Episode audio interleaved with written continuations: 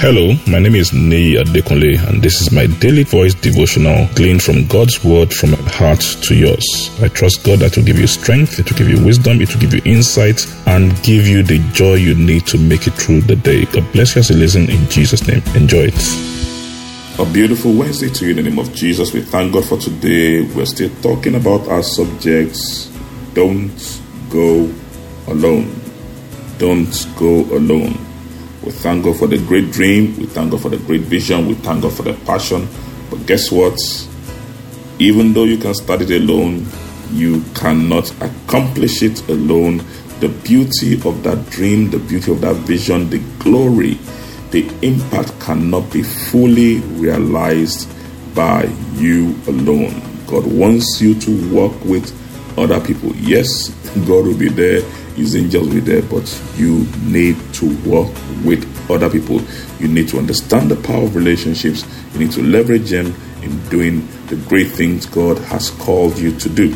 You know, as parents, as opposed to our parents or the people around us, we, we we desire that our children, even though they don't they, they don't follow our steps in terms of pushing all that, but we we want them to live a life that's brings honor and glory to us, that, that makes us proud. So we teach them values that, that make them stand out in society.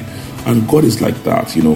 When God was creating man, there are things God knew about himself, that he knew that if man can imbibe, or if man should imbibe, it will make life better. It will make life great and life wonderful for man. So let's go into the Bible, Genesis chapter one, verse twenty-six.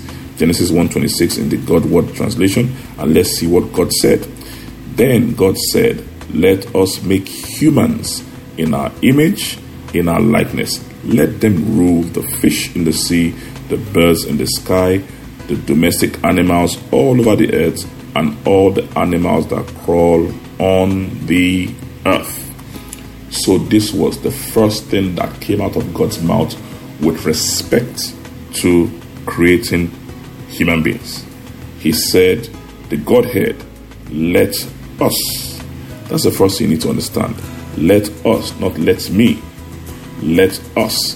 The Godhead work together in creating human beings, in creating our world.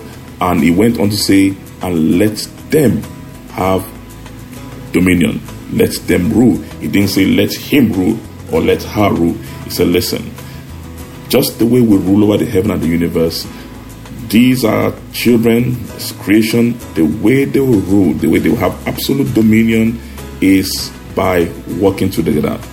It's we doing it, let us do it, so they can do it, let them. We need to understand that God very early showed that man's dominion was a function of working together, was a function of teamwork, was a function of them, not him. He said, let us, so they can let them.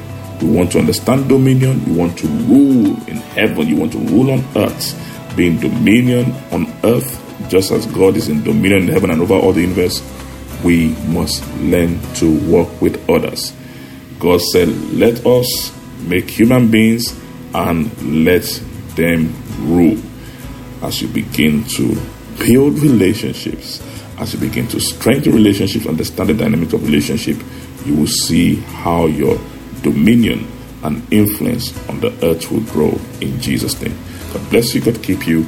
Enjoy the rest of your day. I'm sure the word you heard today has been a blessing to you. The way we maximize God's word, the effect of God's word in our life, is by putting it into practice and by sharing it with others. Please ensure you put this into practice and please share it with others. And I trust God that the full benefit of the word will be seen in your life in Jesus' name. Thank you very much and have a wonderful day.